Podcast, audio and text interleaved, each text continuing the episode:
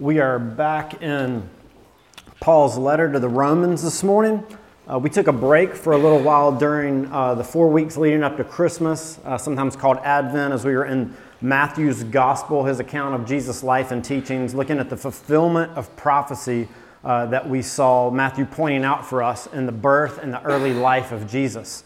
Uh, we're back in this letter from Paul to the Romans, uh, remembering that uh, we understand what Paul is writing to this church in Rome is not just the words of man, but it's the word of God coming through his authorized spokesperson.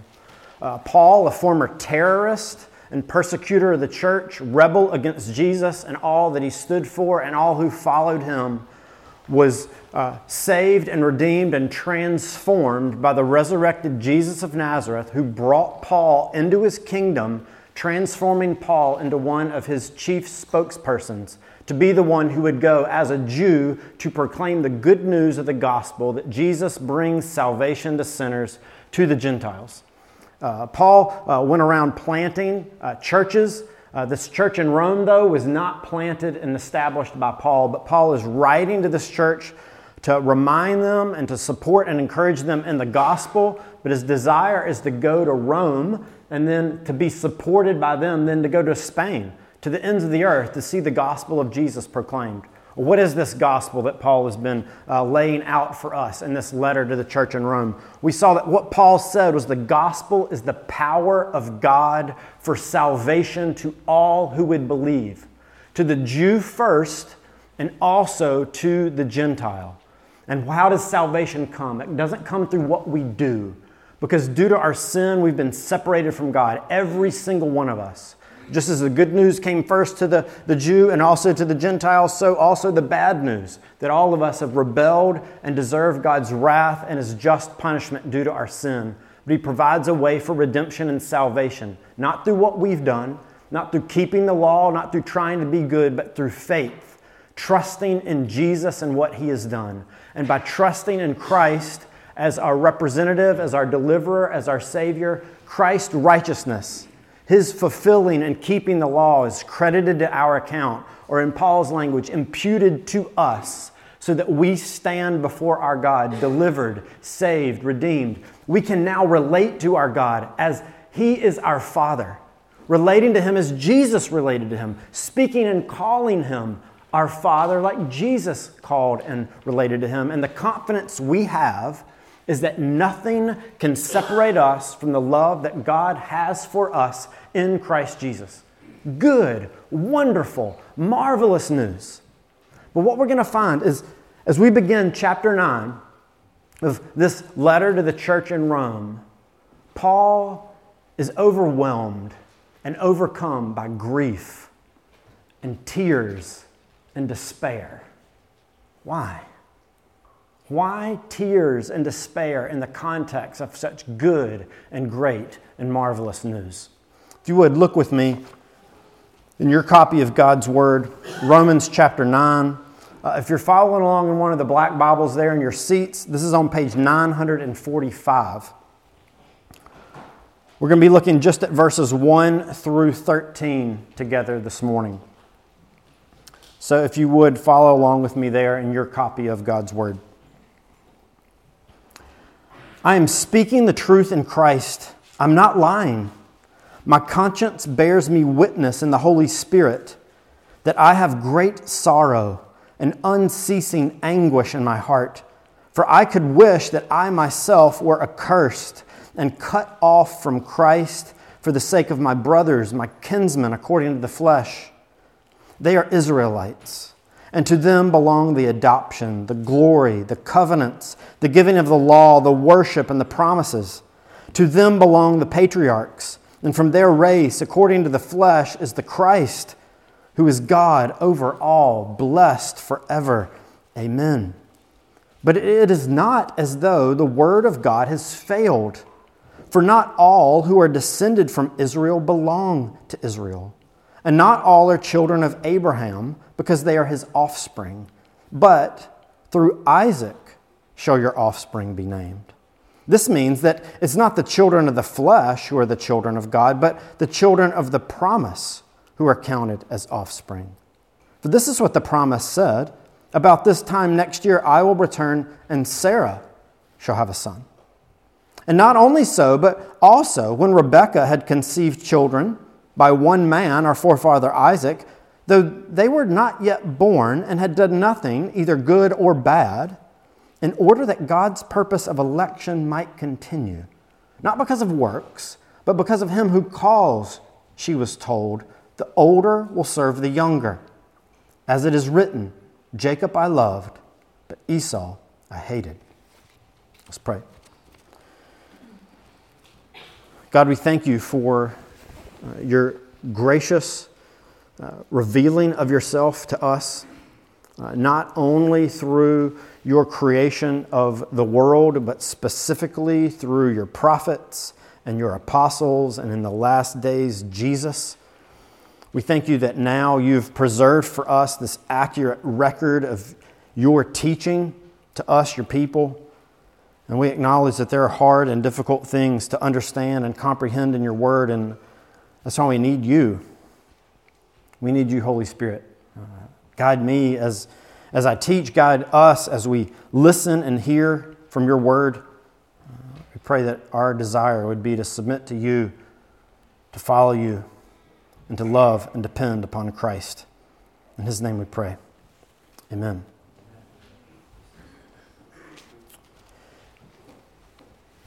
to imagine you have uh, uh, a relative, a niece, uh, a daughter, uh, a sister, who's been longing to have a child but has not been able to. Uh, years upon years of tears and grief and sorrow because they've been unable to bear, uh, bear a child. But news comes that she's pregnant and you're on, and, and she's had delivered and had the baby, and you're on your way to the hospital to go and meet and see her. You're expecting to walk in and see joy covering her face. As she's excited, having heard this good news, this good announcement that you have had a baby, long awaited. The, the waiting is over and the child is here, but you walk in and you're not met with joy and happiness. But you see sorrow and grief. She's weeping, overwhelmed with tears, not because there's anything wrong with the baby. No, the baby's in perfectly good health. The reason she's sad is not because of who's there, but who's not there.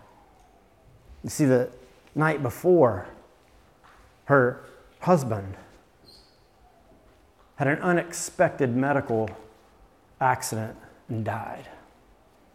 He's not there to share and to delight in and rejoice in this anticipated hope of finally experiencing what they had been longing for. And although she's overwhelmed, yes, with great joy and happiness, the sorrow and the anguish is deep. In a similar way, that's where we find the Apostle Paul here in this passage because he's just proclaimed and announced to us great, incredible news that we have been longing, that humanity has been longing to hear, that we can be restored into a relationship with our Creator and our God. Listen to how Paul ends up uh, the, the last part of, of chapter 8. In all these things, we are more than conquerors through him who loved us. For I am sure that neither death, nor life, nor angels, nor rulers, nor things present, nor things to come, nor powers, nor height, nor depth, nor anything else in all creation will be able to separate us from the love of God in Christ Jesus our Lord. Amen and amen. What marvelous good news. But, but why? Why does Paul move from such beautiful news to this? I'm speaking the truth in Christ. I'm not lying.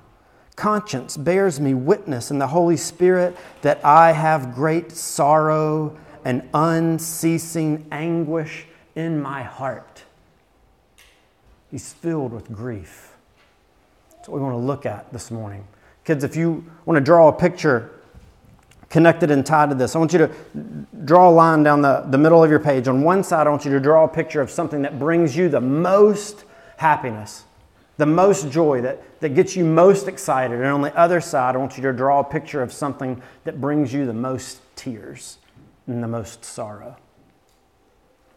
As we go through, what we want to look at is first, we want to look at Paul's tears.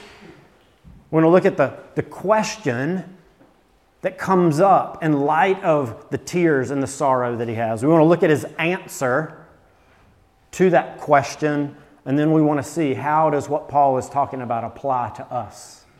So first, let's look, look at the tears. I mean, this is not minimal sorrow Paul has. Notice how many times he has to, to affirm and confirm the depth of his grief. I'm speaking the truth, and he says he's speaking it in Christ. I'm not lying. His conscience is bearing witness in the spirit that he has this great sorrow and unceasing anguish in his heart. Notice how deep his sorrow is. Listen to what comes after this. For I could wish that I myself were accursed and cut off from Christ for the sake of my brothers, my kinsmen according to the flesh. These deep tears, this grief, so deep and so overwhelming is this grief that Paul says that if I could, if it was possible, it's not, but if I could, I would wish that I could be cut off from Jesus. That I would experience the cursing, the, the, to be devoted to destruction and suffer eternally in hell apart from God if my brothers in the flesh, Israelites, could be saved and know Him. That's the source of Paul's tears, his grief, this great promises, this good news of the gospel that he has been proclaiming. As he looks around, he's seeing that the Jews are rejecting this message. They're rejecting the promise that first came to them. Paul here is communicating uh, his sorrow and his grief at, at this. He, he's also, remember, as he's gone around and communicated and has been sharing the gospel, he's been met with, uh, with um, accusations uh, that he doesn't care about the Jews, uh, that he's denied the law of Moses, and that he doesn't care about the law. Here, Paul is seeking to affirm no, I have a deep love and passion for the Jews. Have a deep love and a desire that they come to know Christ, but he's overwhelmed with this grief because as it stands right now, many of them have rejected Jesus. And by rejecting Jesus, they stand accursed. They stand cut off. We, we've seen this response, haven't we? Remember, just over the past few weeks, the announcement and the proclamation that the promised King of the Jews had been born the one who would bring deliverance to the people of God and blessing to the nations had been born. And who do we see rejoicing exceedingly with great joy at the proclamation of his birth and going to seek and bow down and worship him? It was not the Jews, it was the Gentile magi. The Jews, the religious leaders, in Jerusalem. When they heard, they knew exactly where he was going to be born, but they responded with indifference and apathy and did not go to seek out their Messiah. Think about as Jesus' ministry comes about. By and large, he is rejected and suffers greatly. His greatest opponents as he's going forth and proclaiming the good news of the message of the kingdom are the Jewish religious leaders. In fact, they are the ones who conspire, along with the Romans, to have Jesus put to death, rejecting this good news of the message. But after the resurrection, as the apostles move forth, we see great work and movement within the Jews. As revival takes hold within Jerusalem, and Jews begin to convert by the thousands and recognizing that they rejected their Messiah and see that the resurrected Jesus is all that God had promised, and they turn and look to him. But that's mainly in Jerusalem. As the gospel goes out, and as Paul goes out, Paul himself is evidence of one who rejected it, but as after he's converted by Christ, he goes out to take the good news of the message to the Gentiles. But first, everywhere he goes, where does he go first as he shares the gospel in all these cities? He goes first to the, to the synagogue, first to take the good news of the message to the Jews. And what happens time and time and time again is he's rejected, he's kicked out, he's persecuted, he's beaten, he's imprisoned him along with the other disciples. And the fact, the reason Paul will find himself in prison and headed to, to Caesar, the whole reason is because of the Jews' rejection that Jesus is the Messiah, the promised one. And Paul can't understand this. He's grieving over it. Notice why, why this is such a big deal. They are Israelites, meaning descended from Jacob. To them belong the adoption Remember what we saw as you're going through Matthew's prophecy. Israel was the nation that God said, You are my son. The glory, as God was dwelling with them in the, the tabernacle and in the temple, His glory dwelt in a special way in their presence. The covenants of these promises that God would work and redeem and call a people to Himself, that He'd give them a land and people in His presence. He's given them a law which they, among all the nations, have that demonstrate the character of our God.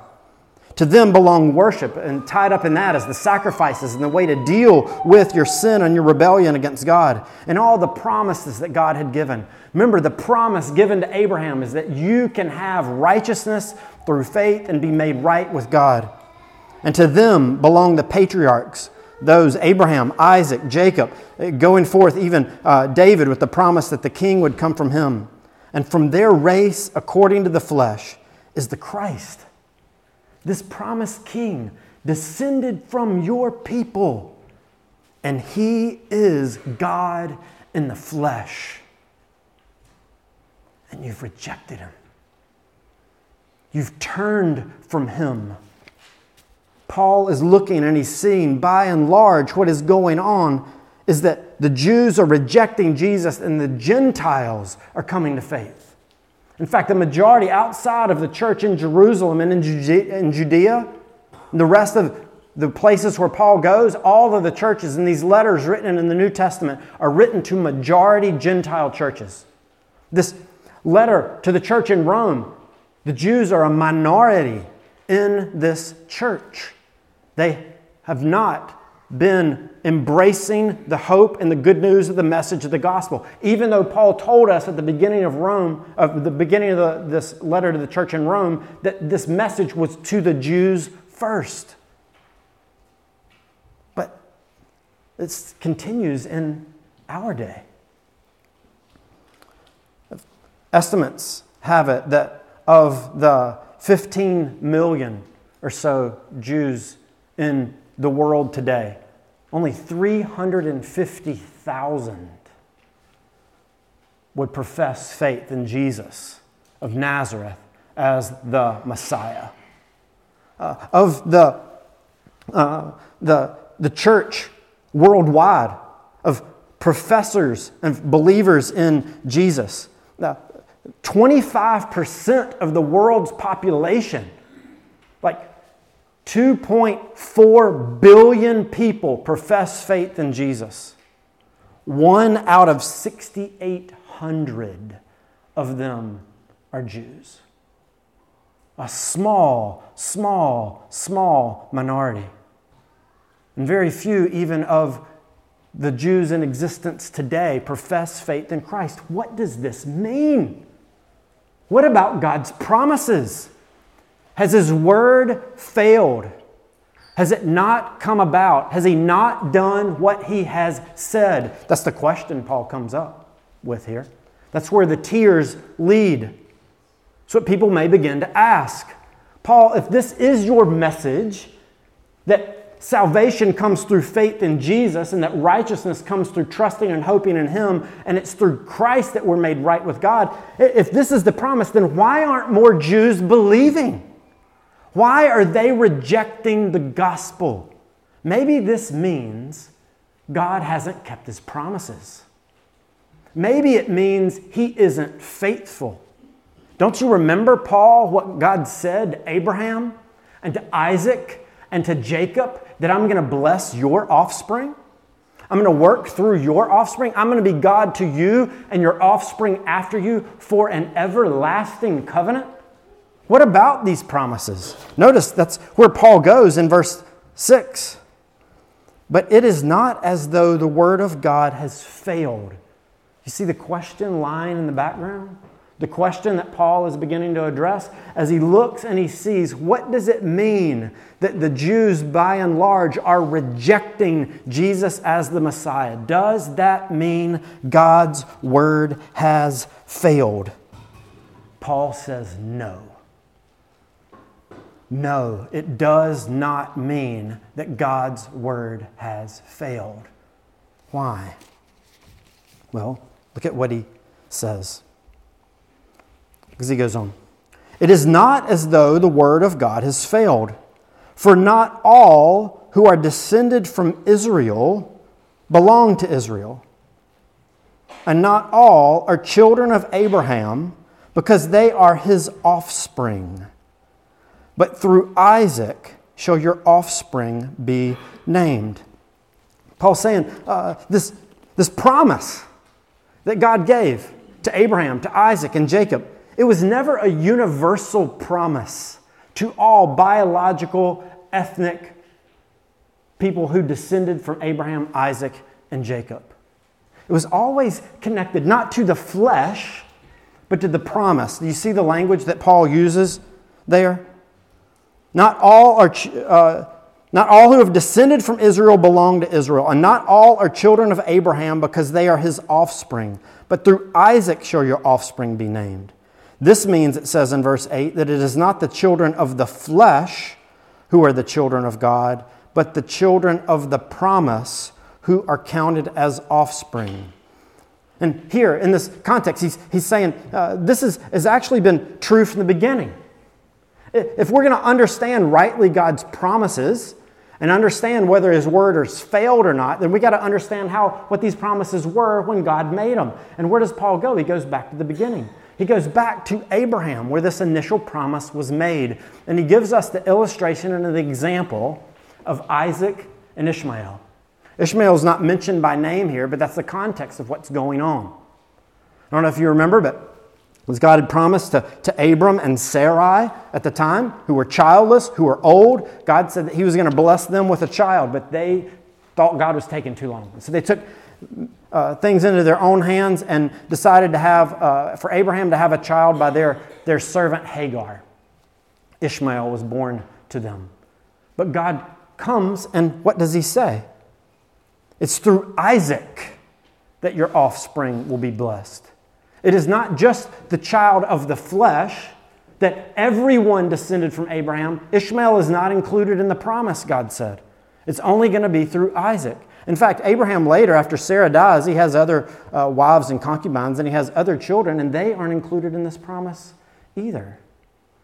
So again, Paul says, this means that it's not the children of the flesh who are the, the children of God, but the children of the promise who are counted as offspring. For this is what the promise said About this time next year I will return, and Sarah will have a son. It isn't Ishmael, it will be through Isaac.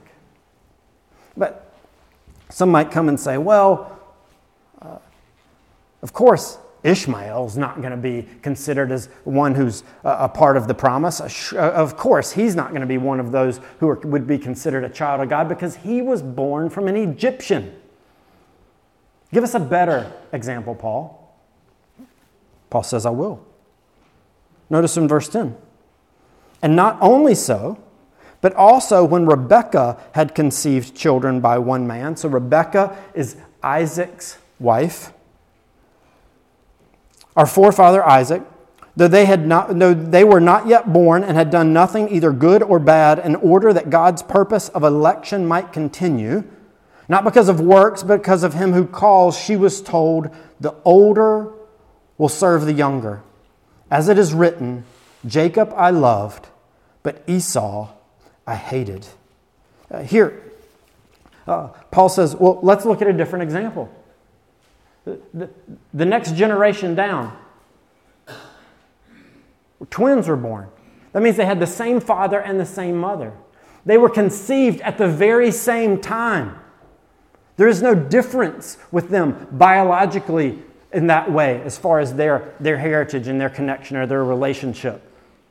But yet, Paul says and points out that both of them were not heirs of these promises. Jacob was the one who it was told that the promise would go through, and it was not uh, Esau. And uh, in fact, as, as we look and see, Paul gives us the explanation for why this was true. That, that it wasn't through both of them, it was just through one. Why would it be through Jacob and not Esau? Was it because uh, maybe Jacob was a, a, better guy than Esau was? Or that, that uh, on down the line later, uh, Jacob would trust and walk with the God of, uh, of, of Israel and Esau wouldn't? No, no, no, Paul says. Notice what he says and what he points us to. When was this determination made? Well, he says it was, although they were not yet born, and neither had done anything good or bad, in order that God's purpose of election might continue. Not because of works, but because of him who calls, she was told, The older will serve the younger. Before they had done anything. So, so Paul's beginning to dig deeper. He says it's not due to your, uh, your, your race, your biology, your genetics that make a distinction and, and make it so that you are automatically a partaker of the promises of God. It's also not based on your works or things that you've done. There is no element of foreseen works or performance or merit in the lives of Jacob or Esau. If you want to go back and read their story, neither one of them are models of holiness and godliness and righteousness. Jacob is a crooked and deceitful man and a horrible parent. And yet, God says it is through him that my promises will move forth. And it's not through even what Paul would look at here and, and, and see as foreseeing faith that is going on. But notice it's not rooted in any of those things. Not in foreseen works, not in biology, not in genetics, not in anything that they would do. But what is it rooted in? Notice what Paul says. It's in order that God's purpose of election might continue, not because of works, but because of him who calls. She was told, the older will serve the younger. As it is written, Jacob I loved, but Esau I hated.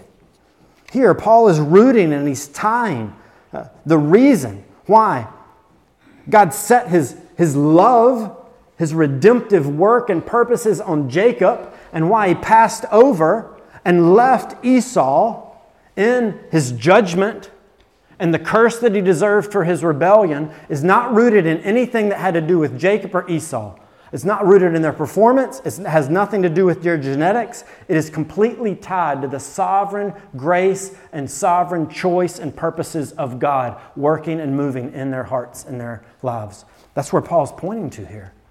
In fact, this, this language that he uses, sometimes uh, we, we stumble over it, that God would say, Jacob I loved but Esau I hated. Here he's quoting from the prophet Malachi as he's reflecting back on uh, not just God's dealings with Jacob and Esau as individuals, but then later the work that he's doing within Israel as a whole and, and Esau and the nation of Edom as a whole. But God describes his, this language of the way that he's relating to Jacob is one of love. If we understand the biblical concept of what he's talking about there, he's talking about his covenantal love and his work of bringing about his promises to fruition in his life. And we see that the result of God's loving work and gracious provision in Jacob's life is redemption, is salvation.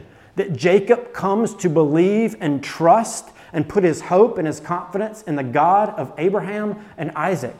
Jacob has the faith of Abraham and receives the promise, not just of land and of offspring, and that blessing would come to the nations through him. But remember, what has Paul been pointing to of what that chief promise is? Righteousness comes through faith. But the result in Esau's life is not God's sovereign, gracious work to redeem and save Esau, but it's to leave him in his sin, to leave him in his rebellion, choosing that the promise would go through the line of Jacob, and that salvation would come to Jacob and those who would also believe after him, and passing over Esau. You might begin to wonder and think, because sometimes when we, we hear discussion and talk about uh, predestination and election and discussed in this way, sometimes people hear this and they think that it's, uh, uh, it's speaking about God in a way that uh, that distorts his character, that it takes away from his goodness and his grace to say that God would choose some to save and redeem. He would choose some to place his redemptive work in their lives and his heart and their heart, and he would pass over others, leaving them in their sin. What kind of God is this? Paul says, This is the kind of God who keeps his promises and far from this truth and this, this doctrine of election and predestination uh, taking away from the holiness and the goodness and the faithfulness of God's character, Paul goes to this aspect of our sovereign, powerful, gracious, working God to say this demonstrates his faithfulness. Because if we did not have a sovereign God like this, then as we look back on these promises that he made, one option would be is God made all these promises to redeem and save. Uh, God made these promises to, for an everlasting covenant, to be uh, the God of, of, uh, of Abraham and his offspring after him. But he actually really didn't have the power or the ability to bring it out anyway. He's just making these promises and crossing his fingers, hoping that, that there would be some people from Abraham's line and Isaac's line and Jacob's line that would actually believe and hope and trust in him. And there would be somebody that he could bless with the promises of salvation and righteousness that comes through faith in Jesus. But that's not the God we serve, Paul says. The other side would be what the question Paul's addressing here that, that God's word has fallen short. That he had the power to bring about the promises, but he just decided, I'm not going to do it. I'm not going to work in the lives of Jews or anybody else. But that's not the God that we serve, Paul says. Paul points to the sovereign, gracious, electing and choosing and calling and redeeming of some and not others as the foundation of demonstrating that God's purposes and His word has not failed. The, Paul is saying, look from the, the beginning as God is carrying out His promises. It wasn't a universal promise to all of the Jews. From the very beginning, God chose to save and redeem and work in some and for them to be partakers of his promise, and he chose to pass over others. And it continues now. So that, that's why Paul says that not all who, uh, who uh, descend from Israel belong to Israel, and not who, all who are children of Abraham uh, are his offspring. It's not those of the flesh, but those of the promise. And where does the promise come from? It comes from God's sovereign and gracious choice and work in election, and God's calling those that He would save. This is why Paul says His word hasn't failed, because God has saved, and He is saving, and He will save all that He intends to redeem and bring about. Now, notice, I know some people, as I've uh, talked uh, to them and seen just interactions and, and, articles and things, some people's response would be, I, I don't believe in this. I don't believe in predestination. I don't believe in election.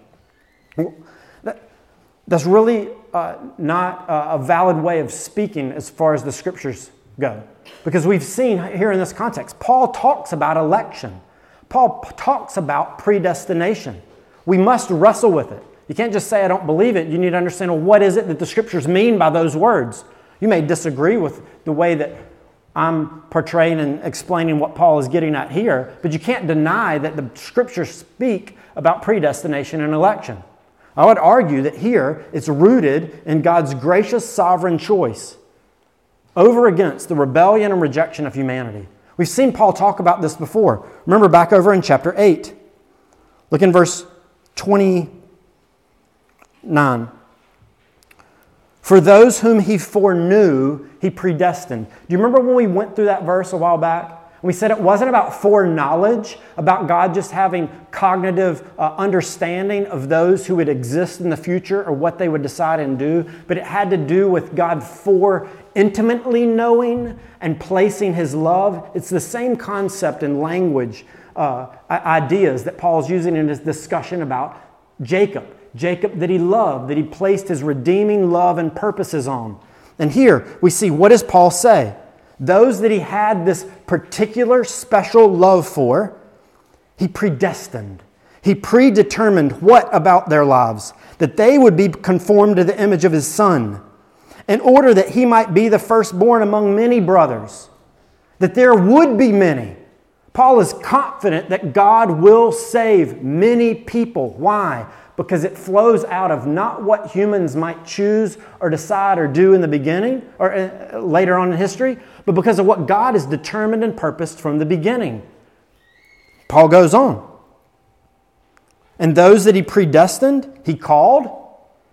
And those that he called, he justified. And those that he justified, he also glorified. That same language comes up here. Notice, remember what he said? It wasn't because of their works, but because of him who calls.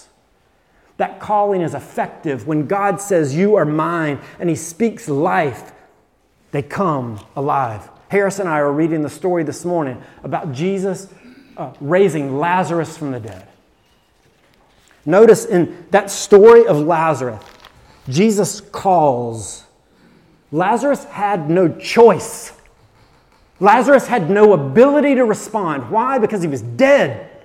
But when Jesus calls, when Jesus speaks, the one that Jesus loved, he speaks into this graveyard of dead people, and one comes alive. Who? Lazarus. Why? Because Jesus, in his sovereign power and grace and mercy, says, Lazarus, come forth.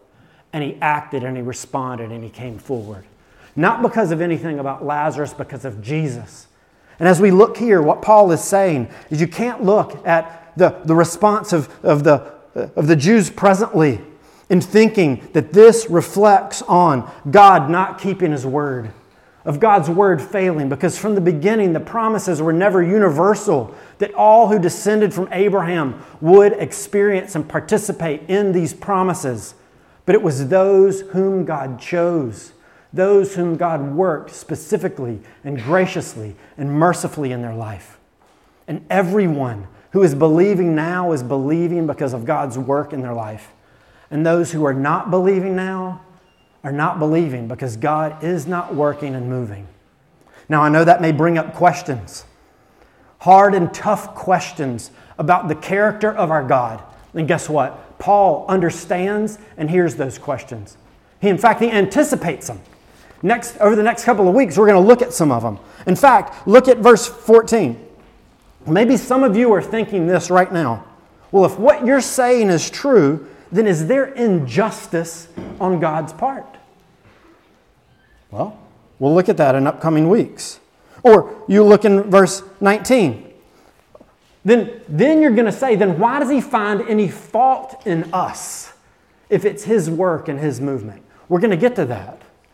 Where, where I want us to, to focus and think about today is to apply and think about the implications of what Paul is unpacking and establishing for us here. Of the implications and the truth that we serve a sovereign and powerful and mighty God who redeems and saves rebels and sinners and those who are dead and unable to come to faith in Him apart from His sovereign work. Notice first that sometimes the the response might be well, if you believe in a God who acts and operates like this, then you must not care about sharing the gospel. You must not care about evangelism or the lost. Because if that's the way it works, then God's just going to save whoever He's going to save, and it doesn't really matter what I do. I don't need to be concerned about the lost. Well, Paul would say you then have had the completely wrong response. Because do you see Paul's response here? Paul, the one who is writing this very same thing, that is telling us that God's promises have not fallen short because God is saving and redeeming who He would save. He's full of grief, He's full of heartache. His heart breaks at those who are lost because His kinsmen in the flesh because they have rejected Jesus, they forfeited all of the promises that come from their God. And what is the chief of those? Righteousness through faith. Their result right now, where they stand, if they continue to reject God, will be a curse. They'll be cut off. They will suffer in hell forever. And Paul grieves and he is burdened over this, and it drives him to share the good news of the gospel. He'll talk about this later in a couple of chapters. It is this, the burden of those who don't know Jesus, that they would hear the good news of the gospel that Christ saves sinners, that he is going forth. What about us? What about our heart, our burden? The, the fact that God saves those whom He determines. We should have confidence and boldness to share the gospel because we know God's word will not fall void. He will redeem and save those that are His, and they will come to faith. And we should grieve. We should grieve for those who don't know Him. Here, Paul is grieving for the Jews, and we should as well. The, the promises are theirs, the covenant is theirs. We've, we as Gentiles, the majority of us in this church, have come to believe these promises. But those who have descended from Abraham and Isaac and Jacob still, the majority of them still persist in their rebellion and their rejection against Jesus. We should long for them to come to Christ.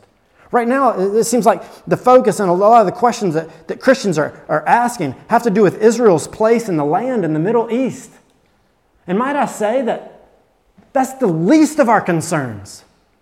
Because as long as they persist to reject Christ, they forfeit all the promises, the chief of which is Christ Himself. It doesn't matter if they're in the land without Jesus. Our burden should be that they come to faith in Christ, and so should it be too of Americans and Saudi Arabians and Mexicans and Hondurans and Brazilians. We should long that every tribe and tongue and people and nation come to know our Lord and Savior Jesus because apart from Him there is no salvation and they are cursed and cut off. Should leave us grief for the lost, a longing to see people come to Jesus, but also humility. Sadly, many who have taught this passage and this doctrine the way that I'm teaching it this morning have been criticized as being arrogant and prideful. And I will say, I have met a lot of arrogant and prideful uh, Reformed Presbyterians who hold this doctrine. They look down on those who don't believe and understand this in the same way and criticize those with other theological understandings. Shame on us. Shame on us. This should be the most humbling doctrine in the scriptures. And if we believe this, we should be the most humble people to walk the planet because we realize I should be Esau. I should be Ishmael. There is absolutely nothing in me that would lead God to redeem and save me. The, if, he, if he were to turn away from me, the only thing I deserve is a cursing, is rejection, is destruction forever. But in His mercy and His grace, I don't know why, He has placed His love on me. Why? I thank you, God, that you do. And I thank you that you have, but I know what I deserve, and it is your rejection. And as I look around, I realize that I am no better than anybody else. And that's what Paul's addressing in this letter. Because these majority Gentiles in the Roman church are beginning to think, huh, maybe the reason we're the majority here is because we've gotten it more than the Jews have. And Paul is seeking to humble them and remind them that you were saved not because of your works, not because of your thoughts, not because of your theology and your ability to figure out the scriptures, not because of any foreseen faith, but it was rooted in the sovereign love and free grace and mercy of your God who saved and redeemed you when you were dead and could do nothing. That is the good news of the gospel. And that humility then should move us to worship. Because how in the world was it that we were saved? Remember what Paul says. Who was the Messiah? It was Jesus, who is God over all, blessed forever. And it is this God man who suffered and died, who took the destruction and the cursing that I deserved and that you deserved to redeem and save me as one of his people. It should lead us and fuel our worship and our proclamation of our good and gracious and sovereign God. Who is this God? No one should have been saved, but in His mercy and in His grace, He's chosen to save some.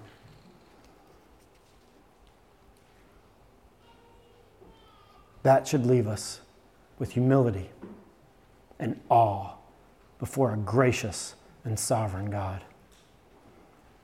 Do you know him this morning? Do you know this God who saves sinners through the blood of his Son? Hear Paul's longing. Hear my longing. Hear the longing of our God coming through the scriptures that you would be saved. Hear the good news of the message of the gospel that you, apart from Christ, will suffer in hell forever. But the good news of the gospel is that if you look and place your faith in Christ, you will be saved. Let's pray.